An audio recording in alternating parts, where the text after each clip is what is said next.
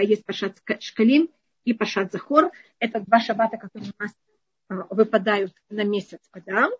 И потом еще у нас э, мы должны без Раташем готовиться к без Раташем. Может быть, в этом году у нас еще это получится, что у нас будет шаббат пара. Шаббат пара это значит шаббат, когда мы читаем о том, как надо взять и принести красную корову и пользоваться пеплом красной коровы, потому что без Раташем, когда придет Машех, мы должны будем принести жертву Песах, и мы должны для этого быть чисты, мы должны очиститься духовно.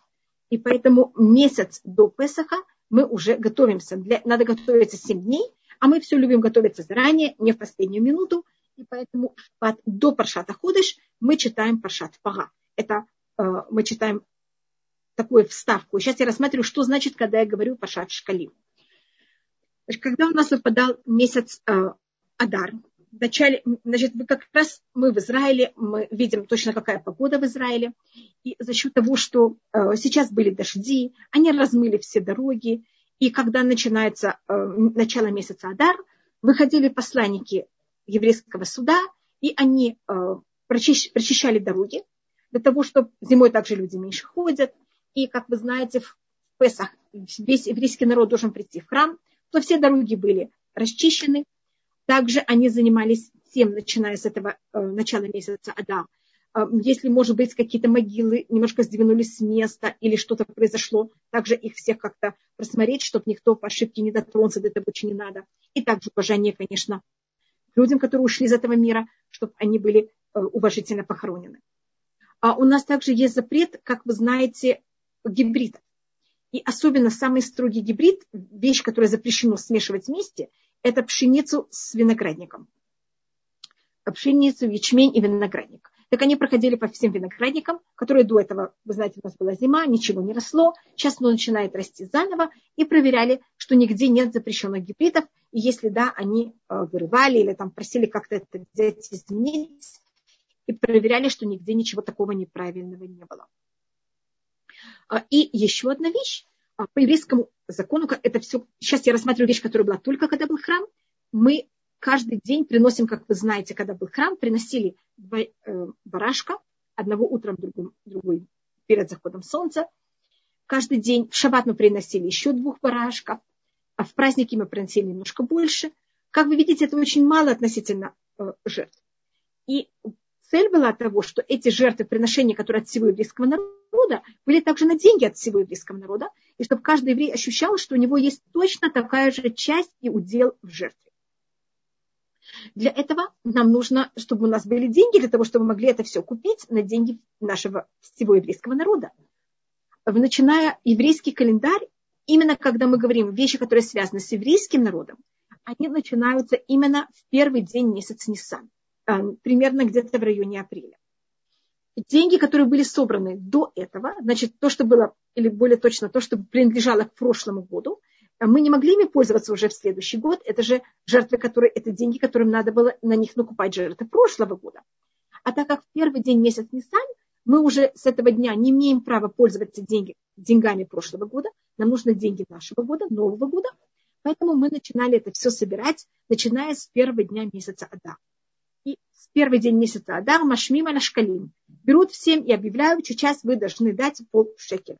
Каждый еврей должен был принести пол шекеля, и эти деньги все собирались, и потом в течение каждого недели, месяца, как надо было, э, были в храме служащие, которые занимались тем, что они скупали жертвы для того, чтобы э, их приносили от имени всего еврейского народа. И это такая очень важная вещь, что каждый еврей имеет ту же самую часть в жертве. Никто не имеет больше, никто не имеет меньше. Есть уровень, в котором весь еврейский народ равен, абсолютно. Есть вещи, в которых мы не равны, кто-то больше, кто-то меньше, а есть уровень, в котором мы все равны. И жертвы, которые приносятся от всего еврейского народа, мы все в них равны абсолютно. И так как видите, как мы это делаем заранее, поэтому у нас целый месяц вперед мы об этом уже занимаемся и объявляем. Когда, конечно, когда это приходит ближе, это в какой-то мере стараются уже, чтобы каждый еврей дал свои полшекеля, и чтобы можно было э, у священников все уже было готово, и они могли этим пользоваться и закупать новые жертвы. Что мы делаем сейчас? Сейчас у нас нет храма. но мы также читаем отрывок из Торы, в котором это написано. И это у нас написано по шатке Писа. Это э, также находится в книге, Творим, э, книге Шмот, извините. Это 30 глава книги Шмот с 11 посука. Извините. Э, это совсем немножко посуков. Э, с 11 до 16. С 11 посука до 16. Это то, что читается из Туры. И потом, э, значит, все равно какой это шаббат, все равно какая была недельная глава, мы завершаем чтение недельной главы в вот следующий, в ближайший шаббат, который будет, который выпадет как раз на Рошходыш, на первый день месяца Адар. Э, кроме того, что мы прочитаем недельную главу, которая у нас Пашат Мишпатим, мы также прочитаем при окончании ее отрывок из Пашат Китиса, 30 глава книги Шмот с 11 по 16, и потом отрывок из пророков. У нас сейчас очень интересный шаббат. Теоретически в этот шаббат были, будут три э, отрывок из пророков, которых можно было бы теоретически читать. У нас есть э, отрывок из пророков, который читается именно в связи с Паршат Мишпатим. Каждая недельная глава имеет свой отрывок из пророков. Э, у нас также есть отрывок из пророков последняя глава книги Шаяу, которая читается каждый раз, когда шаббат выпадает на начало месяца. Как раз в этом году начало месяца а, Адара выпадает на шаббат. И есть у нас отрывок из пророков, который читается именно в шаббат Шкалим. А, та недельная, а тот отрывок из пророков, который побеждает, это отрывок, из, который связан с Паршат Шкалим, с этим особым шаббатом. А, и мы читаем отрывок из книги царей, вторая часть книги э, царей, я только проверяю точно, эм, только у меня не написано, какая это эм, глава, извините, я могу это э, рассмотреть. Эм, тут начинается 17-го посука. Мы читаем о том, как был царь Юаш, э, который взял и реставрировал храм. И для, того, для реставрации храма ему также надо было какие-то деньги, нужны были также деньги, и он также хотел, чтобы реставрация храма была от еврейского народа, хотя он был царь, и он мог это взять э, из своей казны, и он также просил, значит, что все евреи дали какую-то часть. Каждый, сколько он хотел, это совершенно была вещь, которую никто никого не заставлял. Значит, это книга царей вторая, 11 глава, 17 посука, а, и потом 12 глава, а, также продолжение о том, как они это делали. 12 а, глава по, с первого посука, конечно, до 17 посука.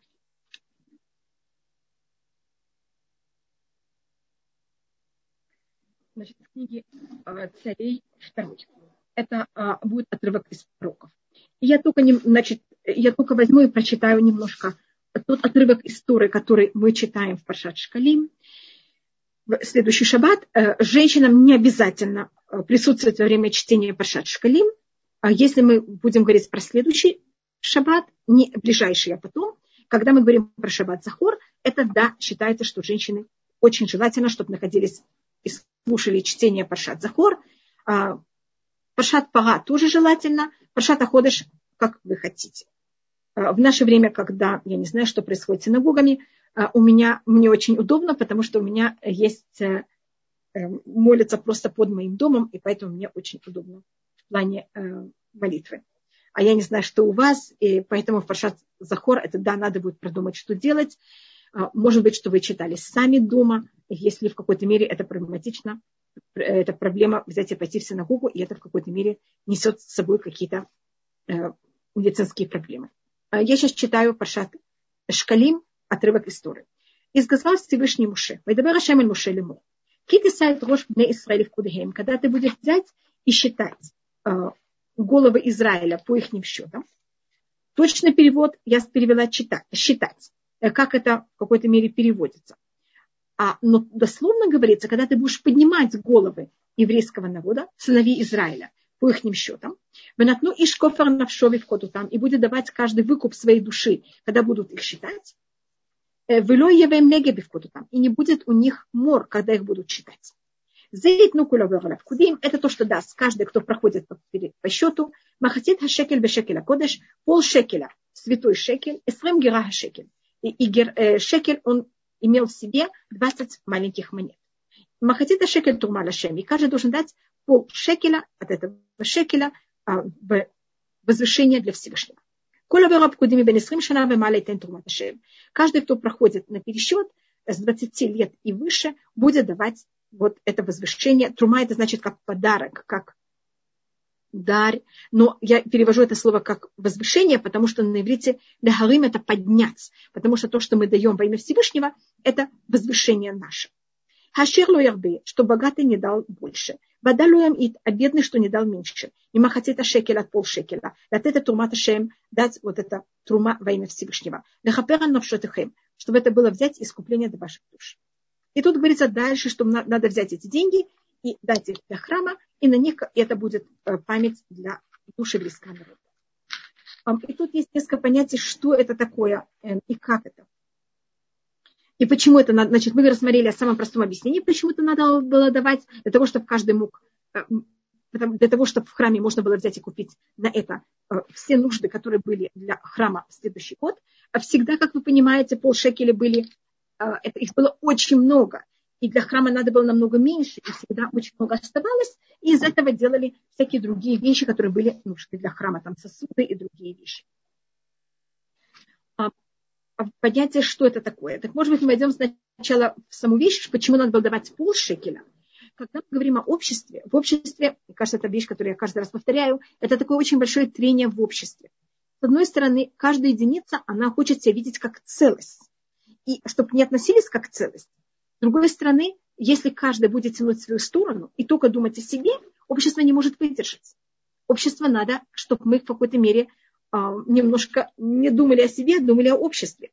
Но если общество только тоталитарное и только решает, что им, он считает, что благо обществу, не беря в счет нужды каждой единицы, это в какой-то мере тогда а, идет в разрез с желанием единицы, какой-нибудь хотя бы, и это приводит к большим трениям и э, между обществом и единицей. Поэтому то, что у нас есть, и у нас в иудаизме есть все время какое-то равновесие между нуждами общества, нужды общества и нужды э, каждой единицы. С одной стороны, каждый дает полшекеля. Когда вы даете полшекеля, как вы себя ощущаете? Что вы никто. Вы всего-навсего половинка без общества. А, только когда вы часть общества, вы целость. А так вы только половина. Но тогда мы, общество просто берет и подавляет каждую единицу, потому что каждая единица ощущает себя только пол общества только пол монеты. Она в какой-то мере никто сама по себе и не имеет никакого места сама по себе. Но заметьте, что каждый шекель, он 20 монет, 20 гера. А если вы даете пол монеты, вы не даете просто пол шекеля, вы даете 10 гера, потому что пол монеты, если монета 20, половина ее, оно 10. По-настоящему потом она была даже немножко больше. А, решили там добавить ей то, что называется штук. А как, но я только говорю, как это написано в Торе. А 10, вы знаете, что в иудаизме когда есть 10 мужчин, это абсолютная ценность. Это уже минимальное общество. Это миньян. И поэтому каждый полшекеля, в нем было 10 гера. Это понятие, что каждая единица, она имеет в себе какое-то понятие полноценности. И она не только пол чего-то, и сама не имеет никакой свой вес, она тоже каждый как целое общество. Оно каждое имеет в себе 10 гера.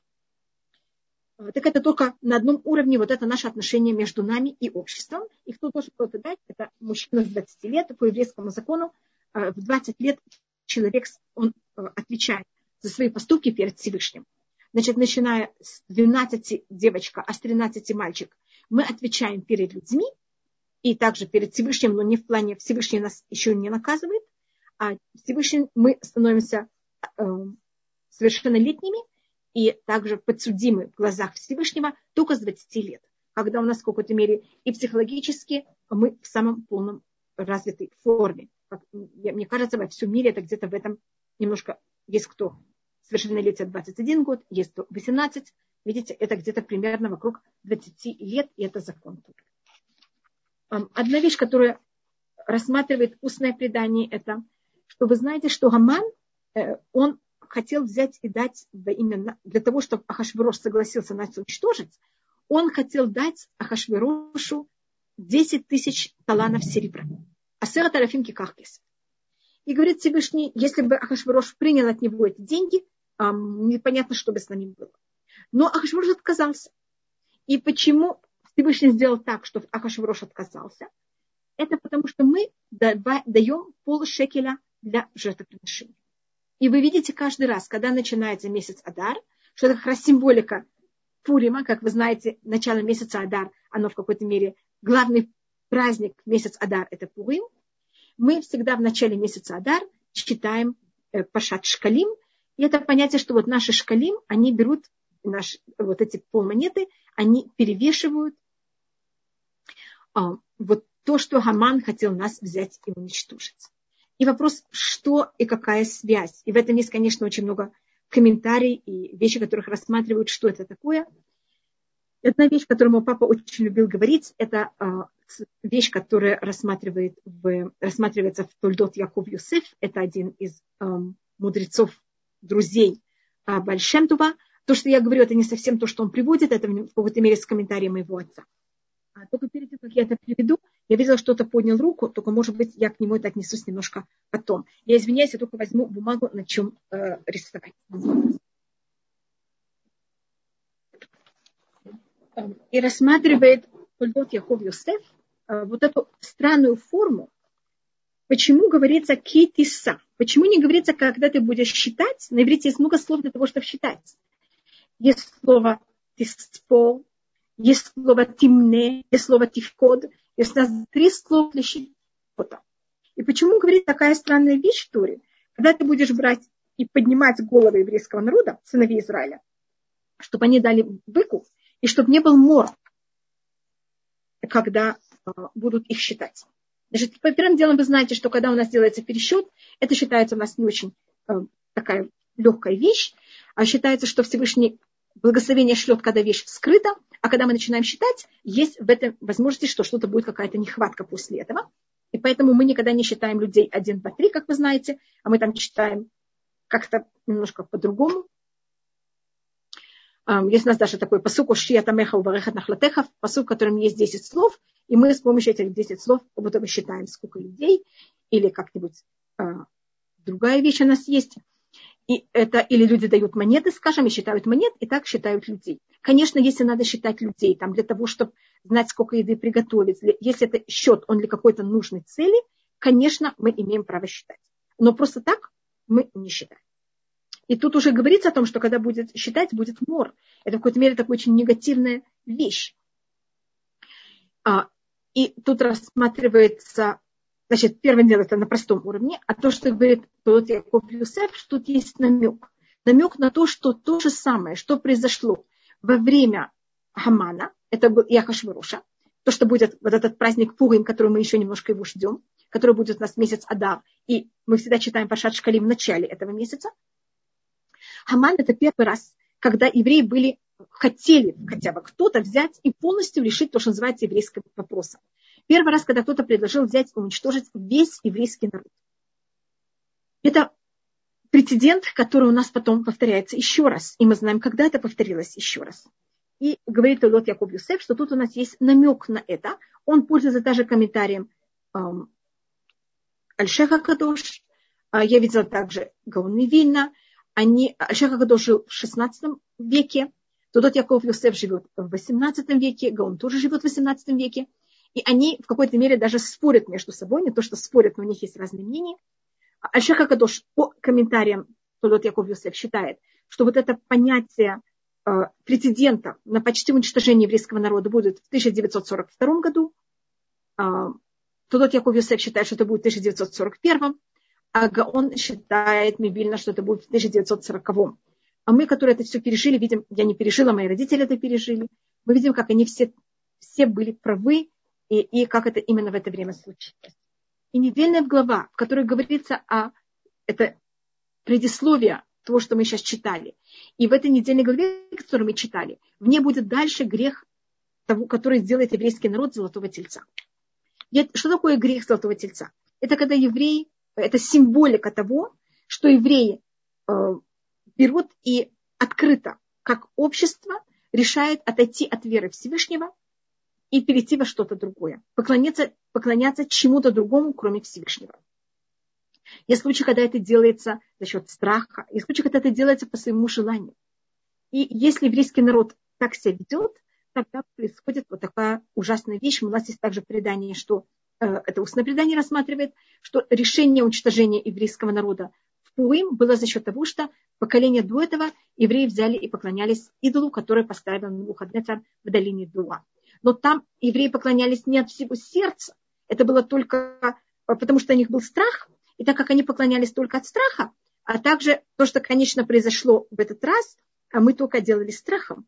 И так как идолопоклонство было не настоящее, также решение о уничтожении еврейского народа было не настоящее. А если еврейский народ решит оставить иудаизм, как, как можно сказать, как изм, и специально отойти от религии, тогда а, достигнет Хасмакалиля, чтобы это больше никогда такого не было даже, то, что говорится в нашей недельной главе. И у нас тут говорится, и то, что рассматривает э, вот Яков Юсеф, это почему говорится, когда ты будешь поднимать голову а не говорится, когда ты будешь считать. Значит, как, каждый раз, когда у нас есть какой-то, для того, чтобы комментировать, должен быть какой-то намек в туре, который показывает, что надо так именно комментировать. И вот эта фраза «поднять голову» у нас говорится несколько раз, э, скажем, когда снится, первый раз это говорится, когда э, снится министром виночерпи и министром э, хлебоделия, которые находятся в тюрьме вместе с Юсефом, и э, э, пекарям, они тогда рассказывают свои сны Йосефам, и Йосеф обоим говорит, что фараон будет вознесен ваши головы. Только у одного вознесения голов это имелось в виду, что он возвратится на свою должность, и он будет возвышен, а другому, когда говорится, что Всевышний, что фараон возьмет и снесет вашу голову, это имеется в виду снести голову, и это имеется в виду, как вы понимаете, повесить и говорит э, тот Яков Юсеф, что поэтому тут говорится, когда вы будете взять, поднимать головы сыновей Израиля, а поднимать головы может быть два, два объяснения. Или поднимать позитивно, или поднимать ужасно. В этом в какой-то мере зашифровано год, когда это произойдет. И если я возьму слово «тиса», что это э, у меня э, поднять на иврите, я это рассмотрю как год. А так как это было в, написано в 18 веке, а, вы знаете, что тут нет тысячи, тут только есть а, сотни. А, я как будто тысячу возьму и добавлю от себя. Я еще минуту отвечу на вопрос. Тогда это у нас будет, это уже пятитысячный год на еврейском календаре. Тав на иврите это 400, Шин это 300, Алиф это 1. И тогда то, что у меня получается, это 5701 а, на еврейском календаре. Вы знаете, что у нас сейчас, а, мы находимся в году 5781. Можете рассмотреть, что это ровно, видите, сколько лет у нас а, назад. 80 лет назад. А, но если мы хотим это сделать вот в такой же форме, как мы это делаем, извините, 5000, э, значит, сейчас наш год это 5700 81. Значит, то, что мы сейчас рассматриваем, было ровно 80 лет назад. Если мы посчитаем на 2000, только уже первый, потому что вы знаете, на, а, да, у нас тоже сейчас уже 2021 год, отнимите от него 80 лет, вы получите 1941 год. А, а, но если я хочу это сделать, просто как это мы делаем по-настоящему, у нас разница между христианами и мусульманами, э, между христианским календарем и еврейским календарем 3760 лет. Это если я хочу просто, чтобы я могла каждый год так просчитывать, а не только сейчас тот год, который я могла так просмотреть. И вы видите 5701 минус 3760, у вас получится 1941 год. И говорит на это Тудот Яков Юсеф, что в этом году нам Всевышний всеми этими ужасами нашего отхода от иудаизма и того, что когда евреи сделали золотого тельца, как вы знаете, Всевышний тогда хотел уничтожить еврейский народ, а конечно Муше выпросил Всевышнего, чтобы нас не уничтожили. И Всевышний тогда сказал, и э, в день, когда я их буду наказывать, я им вспомню это наказание также, и буду от них отнимать также. Значит, как будто это есть такая притча, что Всевышний, кого-то царь сказал, что если его сын что-то неправильно сделает, он скинет на него какой-то ужасный камень. И сын это сделал. А царское слово невозможно изменить. И царь в ужасе, что сейчас он сделает, он кинет этот камень на сына, сын же не останется жив. И тогда был у царя, а, у, более у сына был учитель, учитель очень любит царя, очень любит сына. И тогда учитель говорит, вы знаете, ты знаешь, что царь, возьми этот камень, разбей его на маленькие кусочки.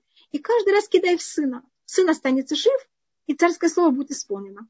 И вот так мы получаем каждый раз камешки, которых Всевышний на нас кидает. Это имеется в виду какие-то уничтожения. И вот дает Яков Юсеф последний камешек от этого ужасного камня, который нам был положен за счет золотого тельца, мы, на нас был сбросан в 1941 году. И этим мы закончили вот эту проблему золотого тельца.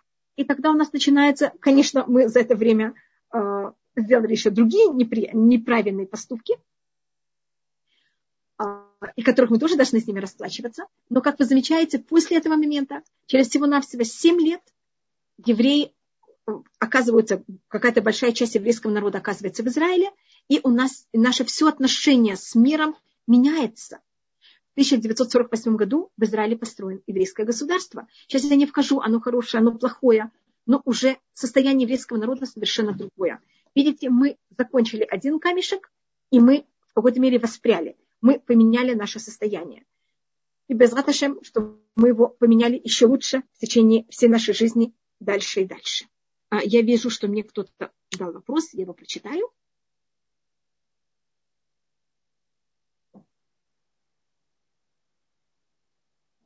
У меня спрашивают, правильно ли это, скажем, у нас есть благословение, должно быть в скрытом понятии, правильно ли э, взять и ставить свои фотографии в интернете.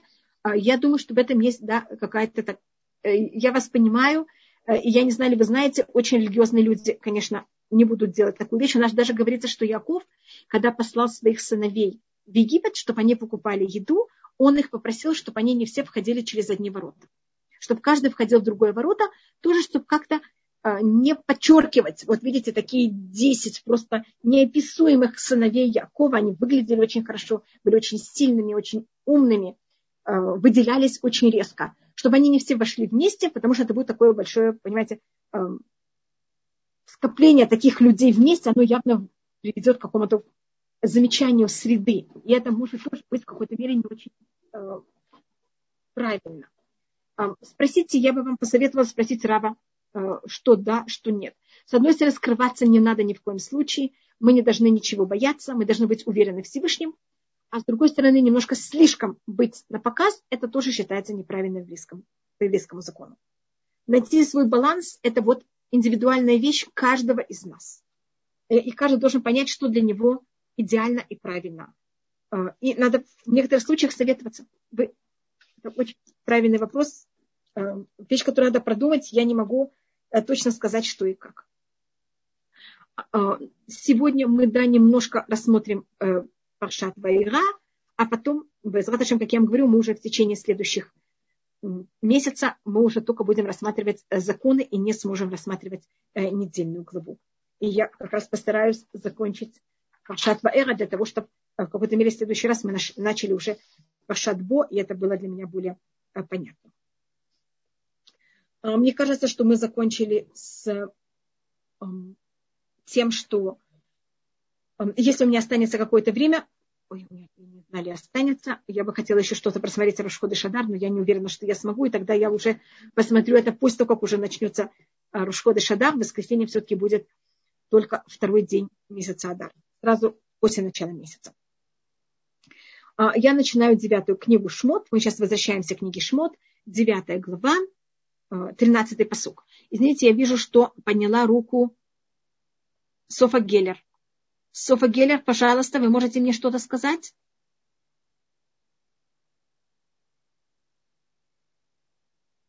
Алло? А, Амина, вы можете мне дать, пожалуйста, Софу Геллер?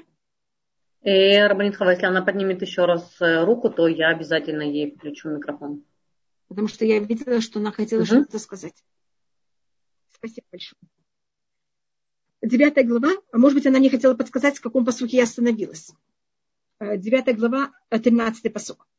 ויאמר השם אל משה, и сказал Всевышний Муше, השכם בבוקר ותייצב לפני פרעה, ואמרת אליו כה אמר השם אלוקי העברים, שלח את עמי ויעבדוני.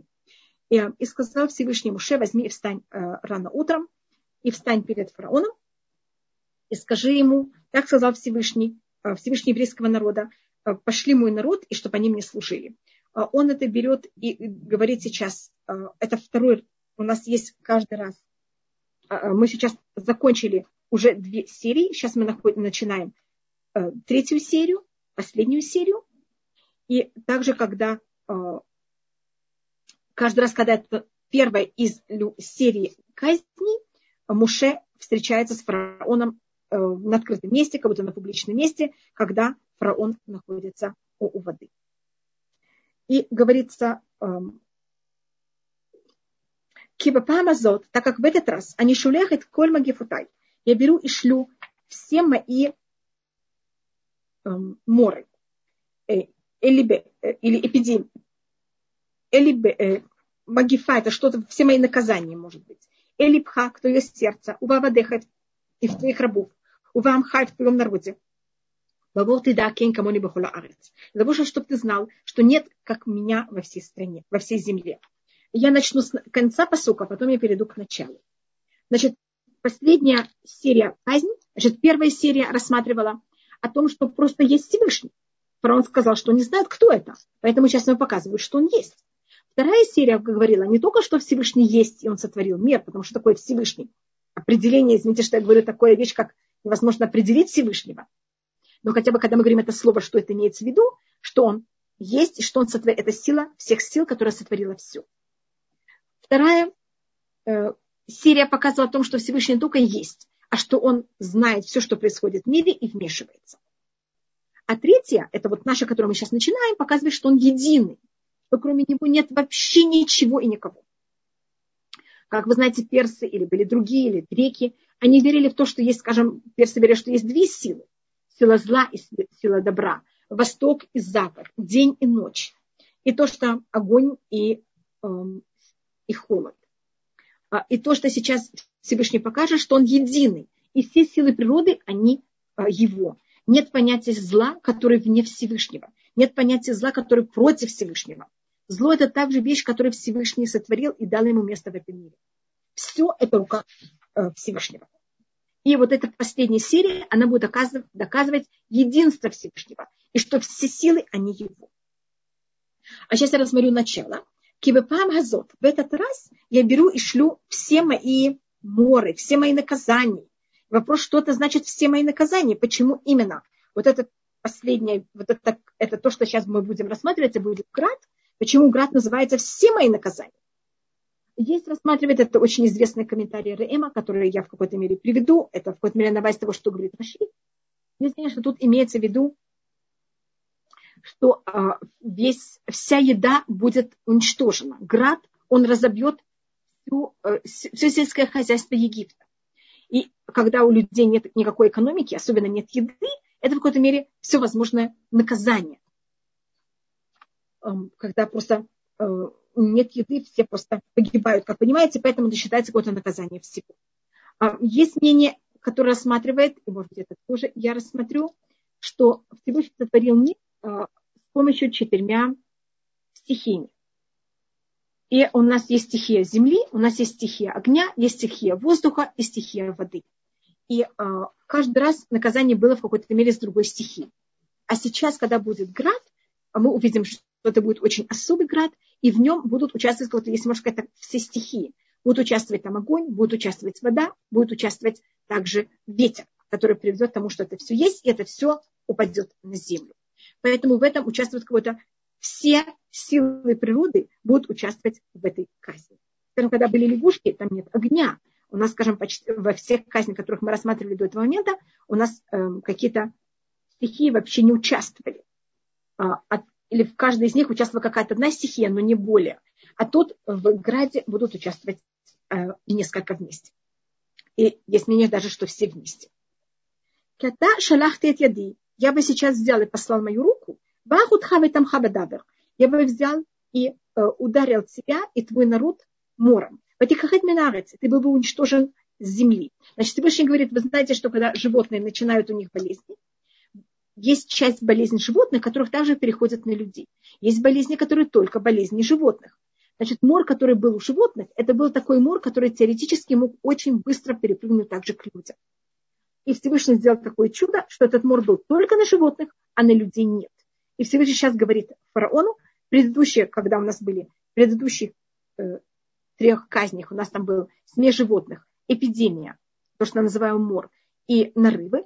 И Всевышний сейчас, перед тем, как он переходит к последнему, третьему сету, он говорит, когда был предыдущий сет там, э, казни, там же был мор, и в этом море болезни, которые болели ей животные, могло перепрыгнуть к тебе, имеется в виду к египтянам, и как все животные Египта погибли, также ты мог также взять и быть уничтожен из земли. Имеется в виду, весь Египет мог просто быть, эм, погибнуть и быть сметен с лица земли. ואולם בעבור זאת העמדתיך. בעבור אותך את כוחי ולמען ספר שמי בכל הארץ. Но во имя этого я взял тебя и э, поставил, оставил. Во имя того, чтобы ты брал, для того, чтобы ты взять и показать на тебе мою силу, и для того, чтобы ты рассказывал мое имя во всей земле. Значит, цель э, 10 казней, она не наказывать Египет. А цели 10 казней – это, наоборот, взять им привести и доказать всему миру, что Всевышний существует и что он только он и только он правит миром. А так как Египет тогда была самая важная держава мира, самая научно развитая держава мира, если будут вне эти 10 казней, это в какой-то мере покажет всему миру э, и докажет всему миру о том, что Всевышний есть, и э, только он единственный. Что никакая там наука в древнем мире не было ничего более развито, чем Египет, который, видите, Египет не может это никак объяснить, и этим имя Всевышнего будет вознесено на весь, во всем мире. Значит, цель здесь казни – это вознести имя Всевышнего, а ничего другое. Тут есть кто-то еще поднимает руки, так, пожалуйста, когда возможно, вы мне скажете. От хами сталель бамели вальти шалха. И ты еще берешь и держишь мой народ, и ты их не шлешь. Мистулель ты не просто держишь, извините, что я так это перевела не точно, а имеется в виду, ты берешь, э, у нас салюль, это значит масти дорогу, ты еще мастишь мой народ, имеется в виду, ты давишь на мой народ, и ты его кого-то них посылаешь. И что будет тогда? И на нимам кает махар барат кавет меод. Вот я возьму, и завтра, в этот момент, значит, Муше взял и на стене сделал такую полосочку и сказал, когда солнце дойдет до этого места, начнется град. Имеется в виду, Муше заранее сказал точное время, когда это начнется. А у них тогда были солнечные часы. Эм, и вот я беру и э, пойдет град, но говорится это слово как дождь. И говорится, почему не говорится, что будет падать град, а будет говориться именно мамтир, это как будто что будет как дождь. Матар на иврите значит дождь. От Всевышнего все выходит только добро. Цель ни в коем случае не наказывать египтян. Цель наоборот, что с помощью этого все поняли и знали э, имя Всевышнего. Цель это также, чтобы египтяне знали имя Всевышнего, и евреи также. Цель это не, не, не наказание. И поэтому от Всевышнего это выходило как дождь, который, наоборот, дает миру пульсу, а потом, так как египтяне не справлялись, это превращалось в град.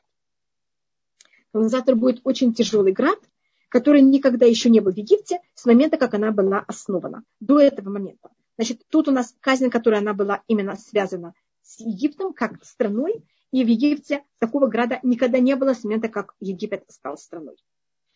И сейчас, так как Всевышний он э, милостливый, он ничего не хочет наказать, он не хочет, чтобы никто не пострадал, э, тогда Муше даже предлагает.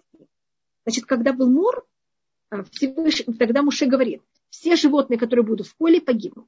И часть египтян, мы, по-моему, говорили об этом, они уже после пять казней, они были достаточно умные, вернее, после четырех казней это была пятая казнь, они тогда а, поняли сами, что Муше говорит все, что будет в поле. И поэтому они сами взяли и загнали а, некоторые из них, то, что было в поле, они их взяли и загнали в э, загоны, и то, что было в законах, не погибло. А сейчас Муше, для того, чтобы все это понимали, все это знали, и чтобы мне, мне надо было догадываться, Муше это просто говорит им открытым текстом. А сейчас возьми и собери а, весь твой скот и все, что у тебя в поле. Коля Адама Бейма, все люди и животные, Ашер Мацеба Сады, которые будут находиться в поле, Белуя Сифабайта, они будут внесены в дом, Вейрадалем Барад Вемету. Сойдет на них град, и они умрут. Значит, видите, как муж Всевышний милостлив к людям и не хочет, чтобы их также к животным, чтобы никто не пострадал. И тут у нас 20-й посук, у нас такая интересная вещь. Да. Пожалуйста, пожалуйста, напишите ваши вопросы, и я буду стараться их читать. Кто боялся слова Всевышнего из рабов фараона, он взял и загнал своих рабов и свой скот в дома. Значит, или тут имеется в виду те, кто боялся слова Всевышнего, это уже видите, какая казнь, они уже всему научились, и они загнали свой скот. А есть, кто рассматривает, кто боялся, э, кто боялся слова Всевышнего больше, чем рабов фараона. Потому что рабы фараона, они там стояли, и они в какой-то мере демонстративно запрещали загонять скот. Для того, чтобы скот остался специально и был побит. Вашерло сам ли боль дварашем, а кто не, вообще не обращал внимания на то, что сказал Всевышний, Ваязов это вода выпекнул басыты. Он взял и оставил своих рабов и свой скот в поле. И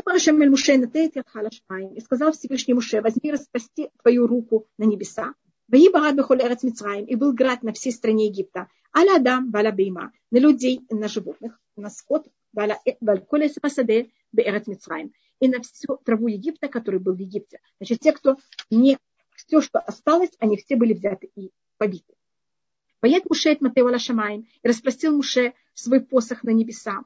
Башем Натан Колоту Барат, и Всевышний дал голоса и гром, и, и град. Баталех Эш Арца, и огонь также ходил по земле. Яртем Ашем Барат Эрец Мицраим. И пошел тоже, как говорится в Туре, это дождь, но имеется в виду этот град, он шел как дождь, потому что от Всевышнего это был как дождь. А потом он превращался в град на, на землю Египта. Тут мы видим уже Муше делает эту казнь с помощью посоха. Вы помните, у нас есть э, то, что происходит, делает Аарон с посохом, то, что делает Муше и Аарон вместе, то, что происходит без Муше и Аарона, прямо от Всевышнего, а тут у нас Муше с посохом. Значит, тут у нас есть громадный шум, и у нас есть град вместе с огнем. И говорится, что тут были неописуемые чудо. Тут две вещи, которых они противоречивы, они совершенно в какой-то мере их не символика, они э, против, одна против другого. Потому что, как вы знаете, гра, холод и дождь, они не могут быть вместе. А тут был град и огонь вместе. И это было такое чудо показать, что для того, чтобы исполнять желание Всевышнего, они взяли и сделали мир между собой. Эм, и тоже показать о том, что, что мы говорили до этого, что Всевышний, он эм, показывает, что только он есть в мире, больше него никого нет, и нет понятия холода, нет понятия огня, есть только одна сила, которая выше всех этих сил.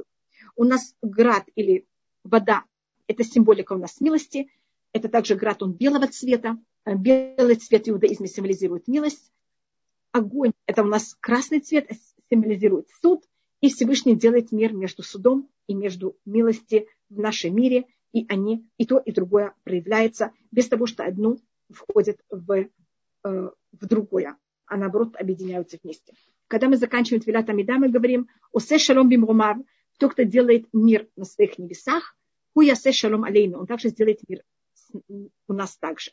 И мир на небесах это считается, это у нас есть, есть бесконечное понятие духовных сил и духовных проявлений, но мы знаем имена некоторых из этих духовных проявлений. Есть духовное проявление, которое называется Михаэль, которое его символика – это милость. И есть духовное проявление ангел, которое называется Гавриэль. Гавриэль – это особо гвура, это сила, которая она символизируется огнем. Михаэль – это милость, символизируется водой. И видите, Всевышний между ними делает мир. И, вот это, и это произошло в Египте, потому что египтяне также заставляли евреев брать и обрабатывать их поля.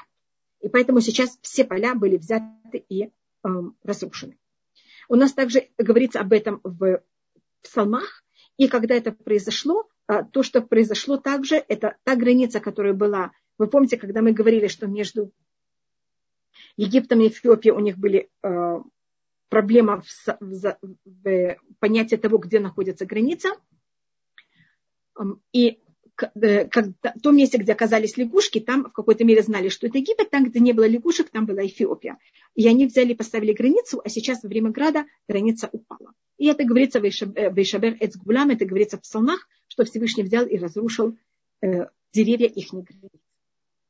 Поэтому Град, видите, даже привел, э, кроме всего, к политическим проблемам также. Ваяха Барад Бехоль Эрет Мицраим и ударил и разбил град во всей стране Египта. Коля Шарбасады, все, что было в поле.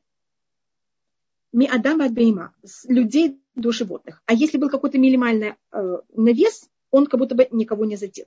Это только я говорю в скобках. Ведь коль и кабарад, и все, э, всю траву полевую взял и побил град, ведь коль это садащибер, и все деревья полевые он взял и сломал.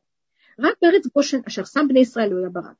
Только в стране Гошин, там, где был, были сыновья Израиля, там не был град.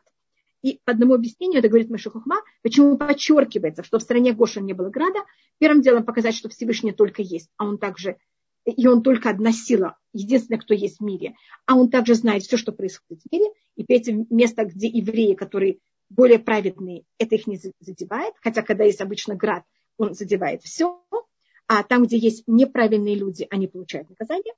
И рассмотреть Машахухма еще одну вещь, это для того, чтобы э, фараон думал, может быть, что евреи там останутся, так как у них, видите, еда их осталась. Сейчас у меня остается 10 минут, я попробую ответить на вопросы. Если у меня останется время, я буду дальше. Если нет, я остановлюсь, останавливаюсь на 26-м посуке. А, это я только запишу себе потом. Вопросы. Рабанифал, видите вопросы или я могу зачитать вам? Зачитайте мне, пожалуйста, вопросы. Okay. Имя мое на вас, говорит Всевышний евреям. У хасидов добавляли Баальшемтов, а в наше время ваш брат, великий раввин, его называют Гаон. А ваш папа, величайший раввин Ицхак Зильбер Зерханоли Браха, назв... назвал, как реагировал тогда Рав Бенсион Шлита, называли Гаон. Э, к сожалению, я вопрос немножко не понимаю. Давайте я тоже не понимаю. Давайте я сейчас попробую. Вопрос, как называть людей. Если ваш вопрос это как называть людей, я не знаю, я слишком маленькая для этого. У нас я есть включаю, у нас включаю есть, это. У нас есть также другая Аня. страна, может быть. У нас считали, что э, это говорится. Меня слышно? Меня слышно? Да, да. да. Здравствуйте, вы еще красивее, чем ваши уроки. Я, конечно, первый раз вот, э, в основном слушаю ваши уроки, ну, красавица. Вообще очень Спасибо. приятно. Спасибо. Я не ожидала даже, вы знаете, у вас такие же лучезарные глаза, как у вашего папы и брата. Спасибо. И вас видите, подчеркивает это... голубой цвет, очень ваши глаза, очень красиво, замечательно. Спасибо, Вопрос вот в чем. Да. Вопрос вот в чем. Э, дело в том, что мне интересна реакция вашего папы великого как в его присутствии. Он знает, что с 14 лет перед вашим сыном вставал, перед своим сыном, перед вашим братом вставал, как, э, ну, как по Торе, это закон, это понятно. А как вот, э, когда в его присутствии сына называли Гаоном, как он реагировал на это? Значит, папа, первым делом папа, боя... когда мой брат был маленьким, я, я родилась, когда моему брату было 12 лет. Поэтому я могу сказать только то, что я слышала отклики после. Понимаете, когда мне было там три года, Бентиону уже было 15. Вы понимаете, у нас очень большая разница в возрасте. Я только знаю, что мой папа очень переживал, что мой брат не был высокомерным. И, и поэтому папа очень старался, чтобы не, эм, не слишком его восхваляли моего брата, чтобы у него не было никакой хасвахалеля высокомерности. А, а то, что э, папа знал и очень ценил моего брата и давал это моему брату понять, что он очень ценит его, но вместе с тем, чтобы он ни в коем случае не как можно сказать, понимаете, не начал...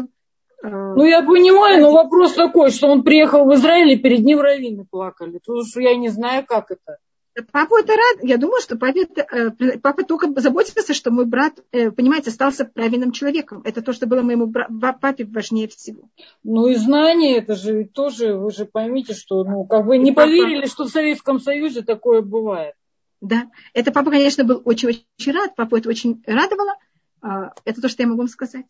И ну, папа мне счастье. говорил, что я, когда была маленькая, папа мне говорил, что я должна встать перед моим братом. А вы вставали? Да. А мне брат говорил, что я должна стоять перед папой, потому что он мой папа. И вообще вы все время проводили время стоя. Нет, нет, совсем нет. Не надо меня жалеть. Я, я была нормальным совершенно ребенком.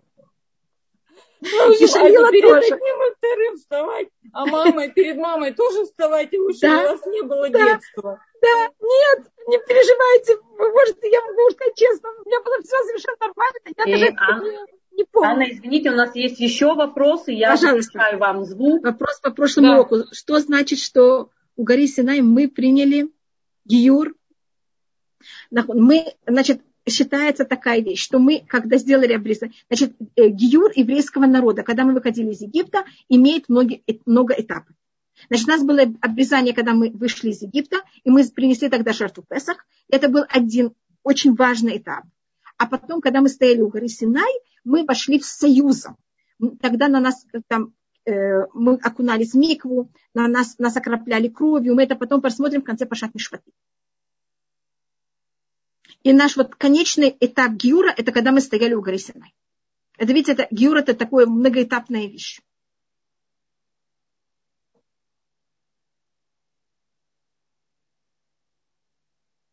Рабанин Хава, есть еще один вопрос.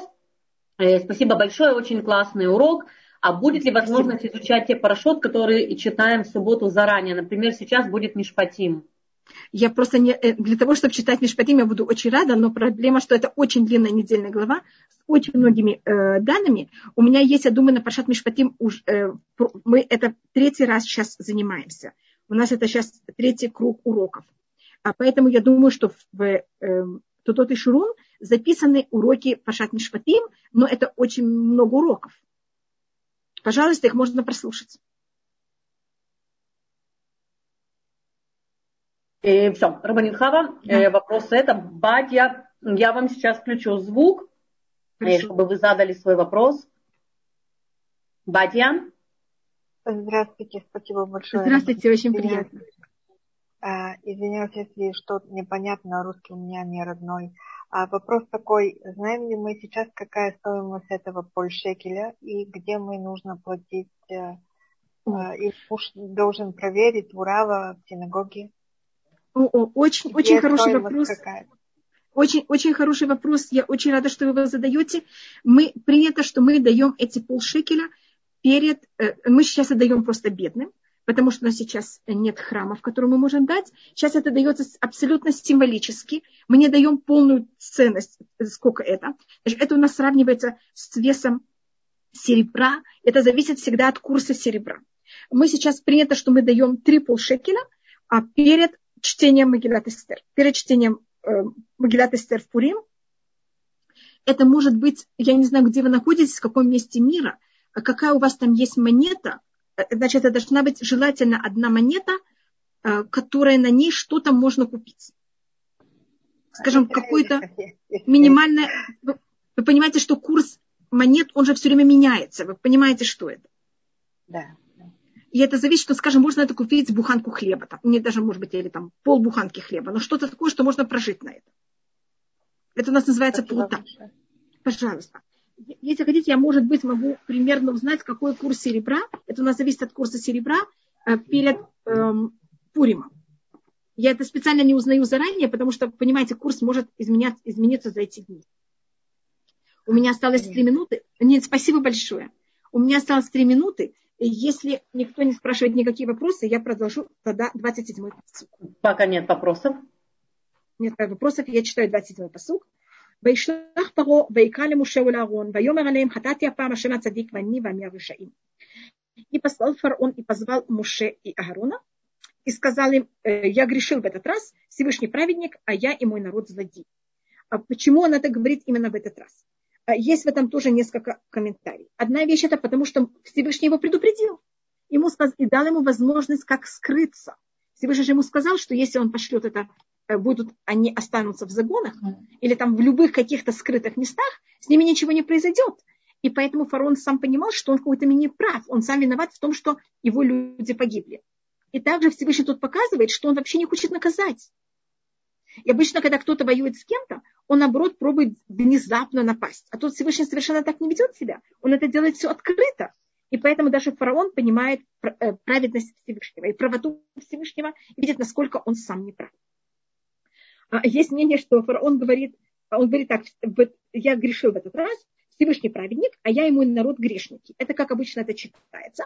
Но если говорит, что все-таки он был такой немножко нахал, фараон, и он сказал, Всевышний праведник и я, а мой народ грешники. И он себя поставил между Всевышним и народом. И вопрос, куда он себя хотел примкнуть. к Всевышнему праведнику, который он так решил, или к народу, который злодеи. Но считается, что в любом случае он все-таки как-то фараон признался, и поэтому, когда потом они будут гнаться за евреями, и море, и они будут поглощены морем, а они не останутся трупы их в море на растерзание э, рыб, что это ужасное унижение э, человеческому понятию, они в море их выплеснут, и они будут похорен, отданы захоронению в землю.